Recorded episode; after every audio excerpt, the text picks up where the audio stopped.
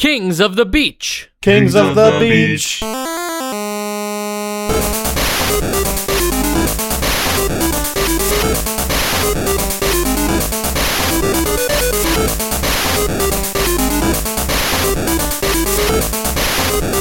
And welcome to Nostalgia, a chronological exploration of every NES game released in North America. I'm Mike. I'm Sean. And I'm Joe. And while I'm sure we'd all love to be playing some beach volleyball right now, it's the winter, and uh, we actually just had our first snowfall in New York City today, which was like they wouldn't shut up about how it was a record that it like hasn't snowed in January in New York City for like uh, the first time in 155 years, which is really just shorthand for the first time since it's been recorded because they didn't record snowfall like that before 155 years ago. But we have to be respectful to, you know, our uh, listeners down under because it's summer there. And that always throws me for a loop. How many, how often do you guys think about the fact that, like, when you're freezing your ass off, that it's actually summer for like half this world? Yeah, it's really weird because like like if I were to travel to Australia like a day before my birthday, then I would have my birthday delayed by like 6 months and then like backwards as well. So if you just keep traveling like from north to south, north to south, you'll never age, at least on paper. That checks. That adds up. There's absolutely no flaws in that logic. Well, I think it's just that the flight itself takes that same amount of time. So technically, you're aging in the flight, right? Like it takes like six months to get to Australia. Yeah. Something like that. well, that. they really are just flying you around, and then they land you somewhere in South America and tell you it's Australia. That's true. I forgot about that.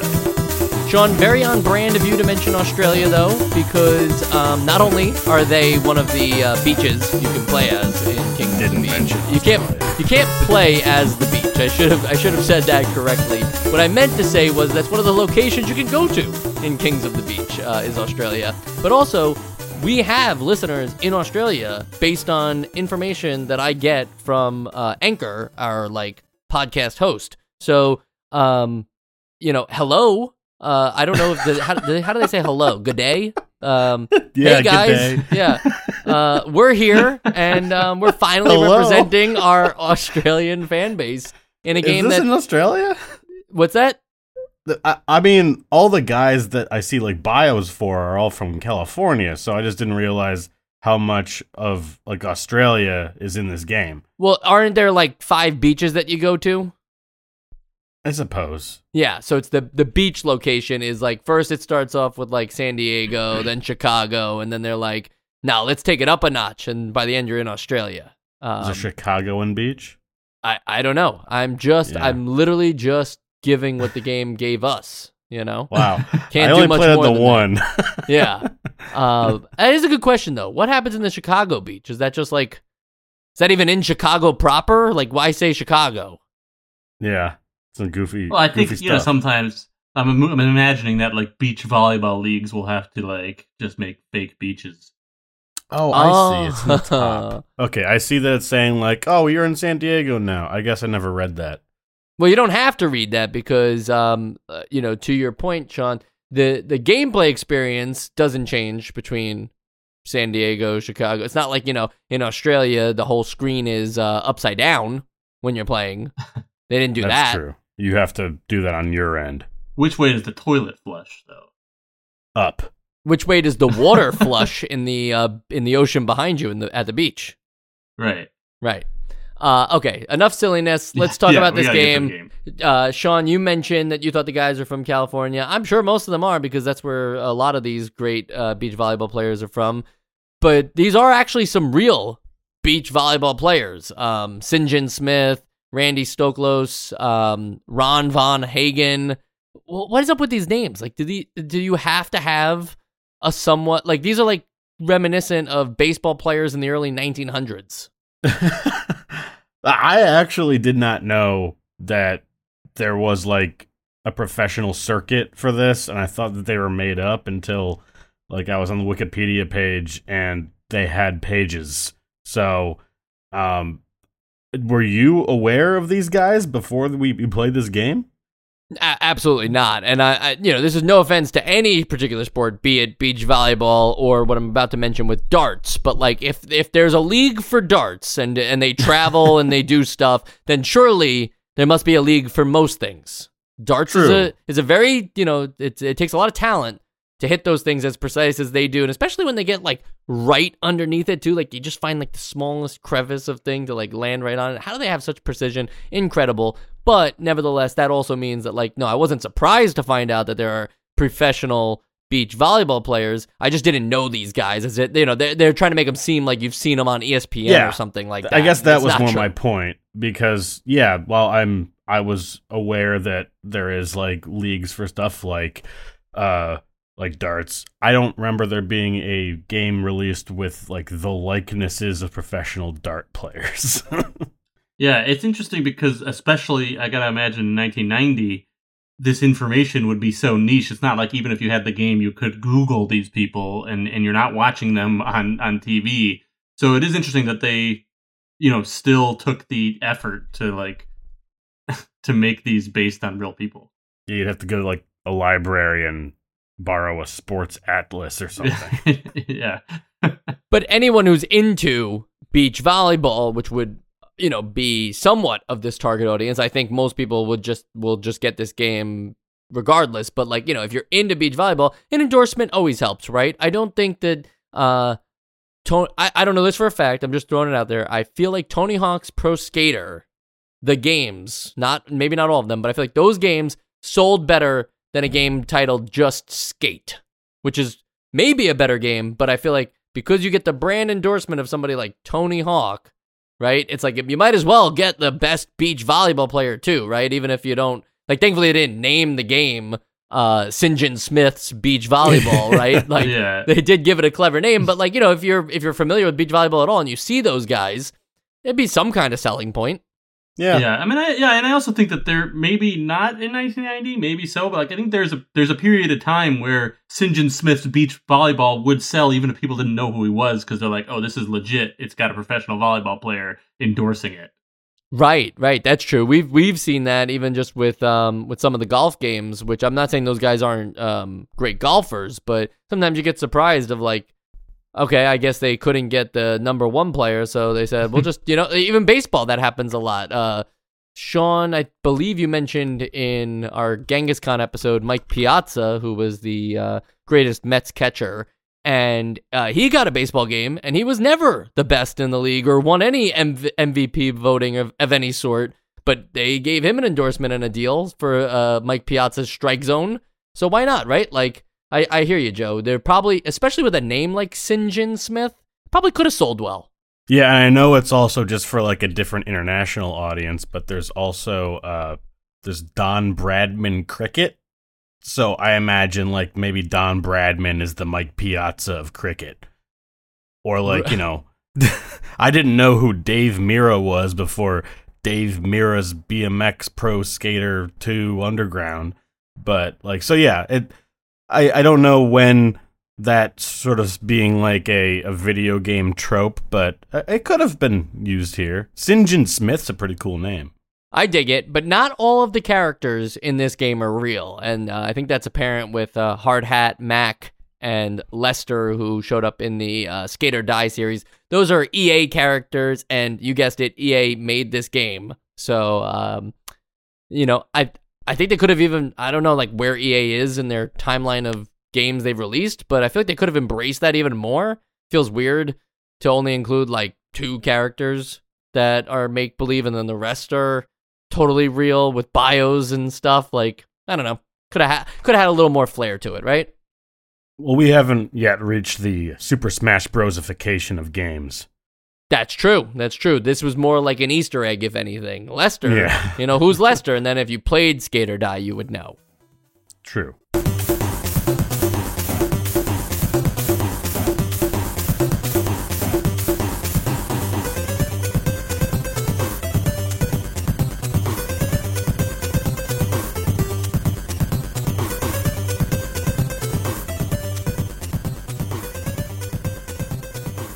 Let's just talk about beach volleyball for a second. um, you know, the way that the game lays it out for you in Kings of the Beach is that you have this uh, cursor, and it looks like a guy who's about to serve a volleyball.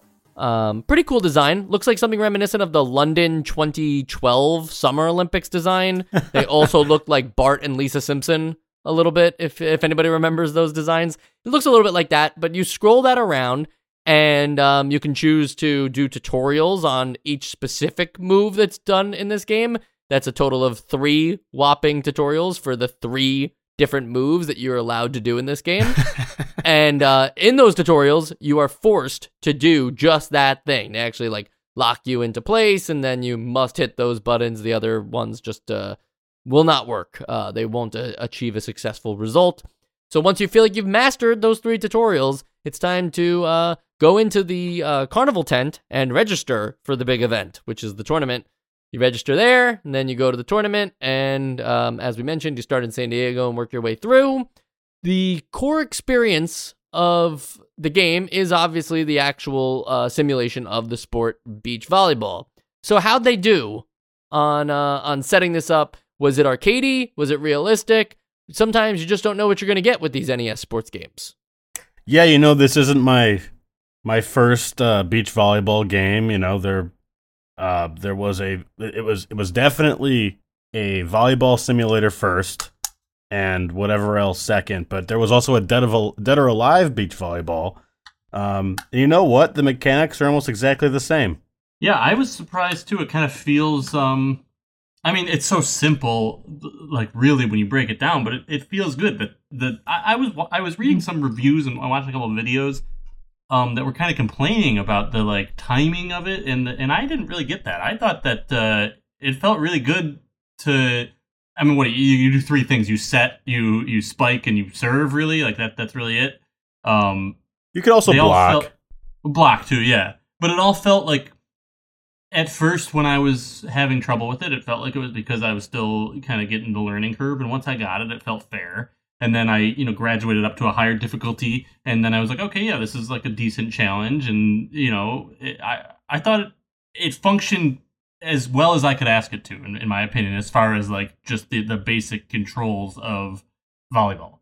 Yeah, I think um, uh, the the one nitpick that I had about the controls of this game is that it sometimes the the game would sort of like lock you into place. Like if you ended up below the ball, it would lock you there, and that's probably for the best because you know depth perception has always kind of been a problem of ours in these uh, net-based games. Um, but it, there there'd be times where I'm trying to sort of uh, undercut the ball so and, and, like sort of jump under it and do like a direct spike back instead of like the standard bump set spike that would give the opponent more time to get into position. And sometimes it just it just wouldn't let you do something like that. So sometimes it felt like you couldn't really ex not express yourself but uh you couldn't really execute exactly what you wanted to execute. It's sort of like no you got to do it this way but other than that, like I I think it it's a pretty good um, simulation of the sport. Yeah, I did forget about that actually, but I, I had that issue a couple times too, where it was locking me into place, and I I felt a few times like it locked me into a place where it was actually not ideal, and I and I missed because of it. But realistically, I probably missed and then was blaming it on that. But it was it's hard to tell. Sean, that's a great point because outside of the movement being a little on rails, especially as you get closer to the net, it, it sets you up for a spike and stuff like that. Outside of that, the game controls exactly as I expect it to. Um, in a good way, you know. Uh, there's only so many things you're you you can do. You know, you only have the A and the B button, or pressing the A and the B button together.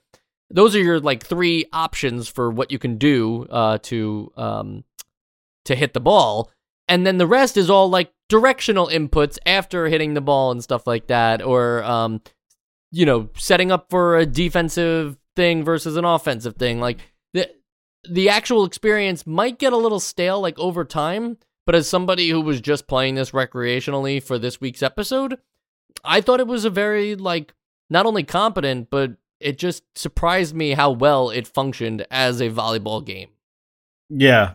Like I kind of fell into a hole when I got um stuck in a blizzard earlier this or late last year um of just playing Mario Tennis on the N64. Hmm. Uh and it's it's kind of just as simple. Like there are only so many inputs and the rest of it is sort of like aftertouch and like there really isn't anything about like how long you hold down the button in this game, but it's it's really just like two buttons and how how long you hold down the button and the directions and that simplicity yet having that kind of control can really make a game like that a simple game like this have its life extended.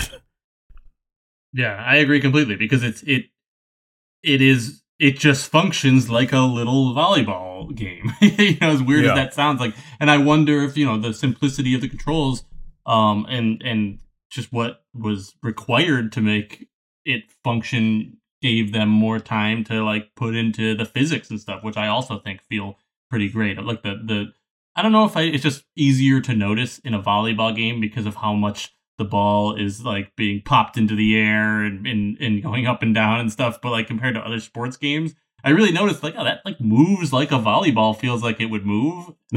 I- guess There's lots Like- of parabolas. yeah, I mean, but it's like, but like even the way it just like it's going faster when you first hit it, and it slows down at the top, and it speeds up. Like I, I don't know, it sounds like I'm like really like looking at this with closely, but uh, there's so many NES games. I mean, I'm thinking particularly of earlier stuff in the in you know like the mid '80s and stuff that we were working with, where like the physics of any projectile feels clunky and it feels smooth.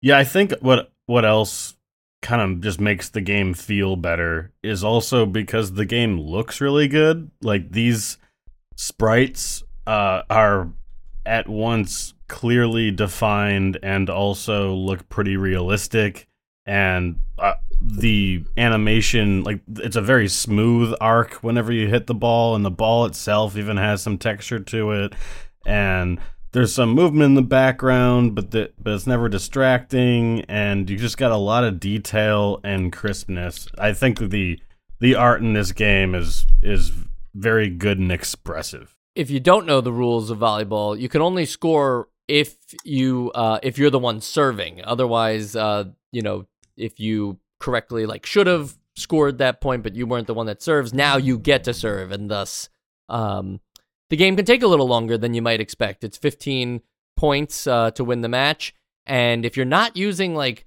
the after touch feature of the direction pad at the right time to kind of change where your the ball is landing I found because I wasn't doing that at first, the computer almost will never uh, mess up that kind of stuff. It almost becomes uh, like a juggling game where it's just four people having a nice volley uh, with the ball back and forth. You have to do some kind of touching, in, in my experience of the game at least, to do some kind of touching with the D pad to manipulate the ball a little bit, or maybe be more precise about when you uh, spike the ball to get it to hit a little harder to then uh, hit their faces. There's a lot of um, expression and and character in this game though too. And one of the things that really surprised me was the ability to argue calls with the referee. I think that that's uh Yeah. just an incredibly like future forward thinking thing. It's fun it's silly and it makes it okay that like the call wasn't correct because you have the chance to like do something about it. And i know we've talked in the past about that with like NFL games and being able to challenge a play and like why should that be a feature in, in these kinds of games but when done appropriately and and fitting the theme uh, or or sorry the vibe of the game this is a very like relaxing game and it's fun to go up there and argue with the ref and he'll even give you a yellow card and then a red card if you argue too much like it's it's a nice touch I Yeah, what you kick this, you kick sand at him. Yeah. if he, uh, if, I- I don't if he quite- makes the wrong call. remember how you argue with the ref. My like computer teammate usually did that for me, but it was always funny. Uh, and in that same vein, like if you were to like pull off a pretty sweet point get, um, then you and your teammate will just randomly like high five and butt pat or whatever. Yeah. Yeah. Um, I, I always find it interesting though. I'm curious. Like, I, I, I am of two minds about the whole arguing the call thing because, like, that is that does help immersion, and that is what happens in in real volleyball or in any real sport. But it's like that's an imperfection in the sport because we are not computers and can't know for sure like if a ball was out or something. But it's almost like we have the opportunity to fix that imperfection in the sport.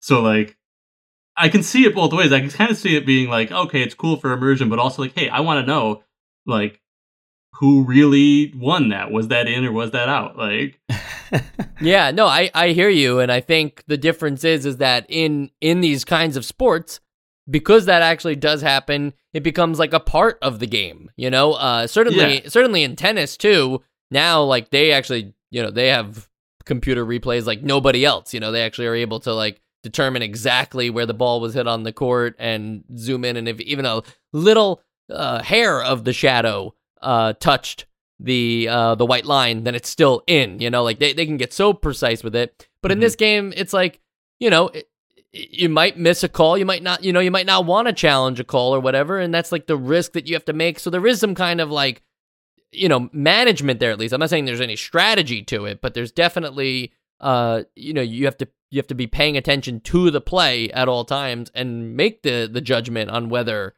that was in or out. Yeah, I mean, it totally, yeah, it totally makes sense for immersion, and just because it has become part of the game. But like I said, I'm just like, I can't fully back either side of it. Like, I haven't decided what like I would actually prefer.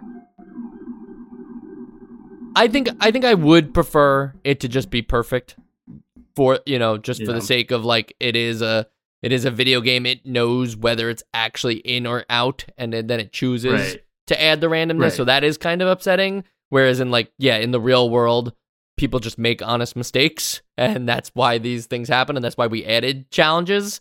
Hopefully, one day we'll just be able to have robot um, referees just tell us, uh, you know, the actual results of everything, and we don't have to wait uh, to find out after the fact or through video replay that um, oh, actually turns over my turns out my team was screwed. Yeah, yeah. Because I'm thinking like if I if I'm playing this in tournament mode, I think it is kind of fun to like make the call because I'm like immersed. If I'm playing by myself in tournament mode, but I'm imagining also if I'm you know if it's back in the 90s and I'm playing you know I'm playing against my older brother and and I swear that like I just won the game, but there was a bad call. And now he's like, well, I mean, you know, the, the the ref said, and I'm like, you know what? Like, I wish that the game would just tell me at that point. Like, if I'm playing against another human, I just want to know, like, who won. So there's no, so I can, uh there's no disputes. Maybe you should just uh, be more choosy as to when you argue with the ref. You know, Right. That that will have to be what it is. I often wonder how. because you do have recourse with like the ref. Like you can argue it. I'm pretty sure it. if it did a wrong call on purpose, if you then argue with the ref, you you should be able to get it right. yeah, Yes. Yeah, I'm, you I'm will. assuming. Yeah. Okay. Yeah, it will never actually just like stick it to you and be like, no. Yeah, I, I guess I'm just more okay with it because you know I come from a place where my fa- in my favorite sport we have trouble defining what a catch is, so you kind of you kind of have to take that as it is. Yeah, I do often wonder, Sean, how American football was ever played before you could like review the tape. Like, like it, it must have been a different game. No, it was just like you know the ref was there. He's probably he's probably got it, or you thought that everything was rigged, Right. which it is, but not It's in also- any particular way. It's kind of like how um, you know certain things are eyeballed for the most part until things get like really serious. You know, a lot of people just get like, yeah, yeah, he was like that was a first down, like you know, and then certain times it's like. All right, this is an important play. Like, break out the chains. We got to measure Uh-huh. it. Like, you know, it's Yeah. like it's like other times they just give them away, but then it's like, it's, no, this it's is also serious. funny with the chains. Sorry to get so off topic. it's because like the initial spot, like where they put the ball to then measure it with the change, is an imprecise thing. Like they're just like, oh, it was here, I think. It's like, but then we have to measure it very precisely after I uh, eyeballed it. Anyway, I'm uh, we're very off topic now. yeah, no. For for true chain measuring or any kind of tape measuring in sports, see bocce. That is where um you know that's Oh, where yeah. things are legit because those balls have been untouched. They are where they are, and then you break out the measurement and make sure that you determine who's actually the closest to the white ball. Back on the topic of this game, though, because we're not done with it. Kings of the Beach is one of those games that works with the NES 4 score, uh, which was also released in 1990. It uh, allows for four players to play uh, Kings of the Beach, which means two players on each side, not four versus uh, two computers. Uh, so I think that that's something extra. I'm not sure if there's really like, you know, Joe, did you play multiplayer in this one? No, no, I, I, I should have though. I feel after I started playing it, uh, I was like, you know what, this this is definitely a multiplayer. Yeah. Uh, Yeah, I was gonna say it feels like there's enough here, like to to just be like a fun party game. There's very little like, I don't know. It's just such a rel- yeah. There's very Yeah. little stakes. It's very relaxed itself. There's you know it sets you up for where you need to be, and then you just hit. It's all about button timing. So as long as you can remember, B does this, A does that, A and B do this. Like it's only three buttons you got to remember. Uh, I I think that this one is an appropriate game for the NES 4 score, whereas like, you know, I'm seeing on the list here some other games like uh, A Nightmare on Elm Street, and I'm I'm like, is that really a four player game? Like I don't remember. Uh, but that's I'm thinking of Friday the 13th. We haven't played A Nightmare on Elm Street yet, so we'll see if that's worthy of getting the four player game. We'll get there. And there's not much to the whole tournament thing, but again, because it's also low stakes and it's more just about winning matches at your own leisure and you know um, going up against different opponents. The difficulty does increase though, so it's not like you know if you've mastered the first beach that by the time you get to Australia, it's not going to be a big deal. It is going to be a big deal, and it is going to be tougher than ever before because these computer opponents, just like I'm sure Sean experienced in his uh, Mario Tennis on N64 bout, the computers start to get almost too good. Becomes a little suspicious. You wonder Yeah, if they'll that- ever that make a thing. mistake. That pink thing is kind of a joke. Uh, I forgot its name. Birdo? Birdo is an asshole. Yeah. Yeah, Birdo is an asshole confirmed, and Yoshi is evading his taxes.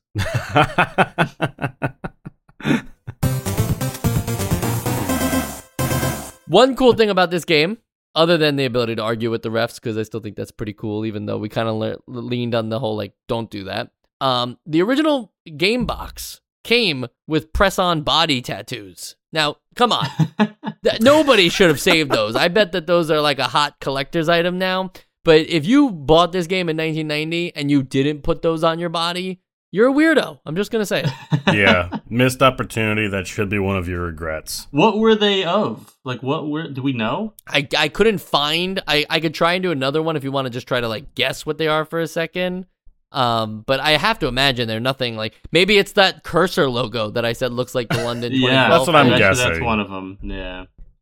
What if it's just like the pixel art pixel art versions of Sinjin Smith? I'd, I'd be I, into I would that like too. like the whole like a whole scene, like the whole pixel art like court of like a game going on. That'll be an actual tattoo that you get one day. yeah. That's if you bought the deluxe edition. It comes with a one hundred dollar voucher to your nearest tattoo parlor. No, it just gives you like the needle okay. and like instructions like how to draw. Yeah, still no picture. So if anybody um on the you know on the Twitter or the Discord, the Discord is only for um Patreon members, patreon.com slash nostalgia. If anybody has that, would love to see it and not share it with anybody else too. It'll just be between you and us. So don't worry about uh you know, this will be completely anonymous and nobody will know that you didn't use your Kings of the Beach tattoos. On the sequels and spin-off side, EA to the best of my knowledge, would never make another volleyball game. And I say to the best of my knowledge because that just feels wrong. The guys who made the EA Sports like franchise of things with so many different sports involved never went on to just like get another endorsement and do another beach volleyball game for like the Xbox or something. Like couldn't find anything. Pretty surprising. Would you have expected that there to have been at least one other EA beach volleyball game? Or volleyball game? It doesn't have to be beach volleyball, it could be team volleyball, right? You get like 10 people on each side. I don't know how that works in a gymnasium or whatever. That's like a different kind of game. Why do you need 10 people when this can easily be accomplished uh, two on each side, right? I don't know. I, I don't get as Yeah. excited Totally for the team sport. one. I I would imagine that there'd be another one along the way, but I mean, you know, that's that's just where we are. That's how the news goes. Oh, and this was something I couldn't confirm because I didn't get all the way through, but are you greeted with like a girl in a bikini every time you win one of these like tournaments and go to the next one? I think so. I, I think that happens, and uh, I don't. I don't think it's the same one in the uh, registration shop, but th- there's a lot of bikinis.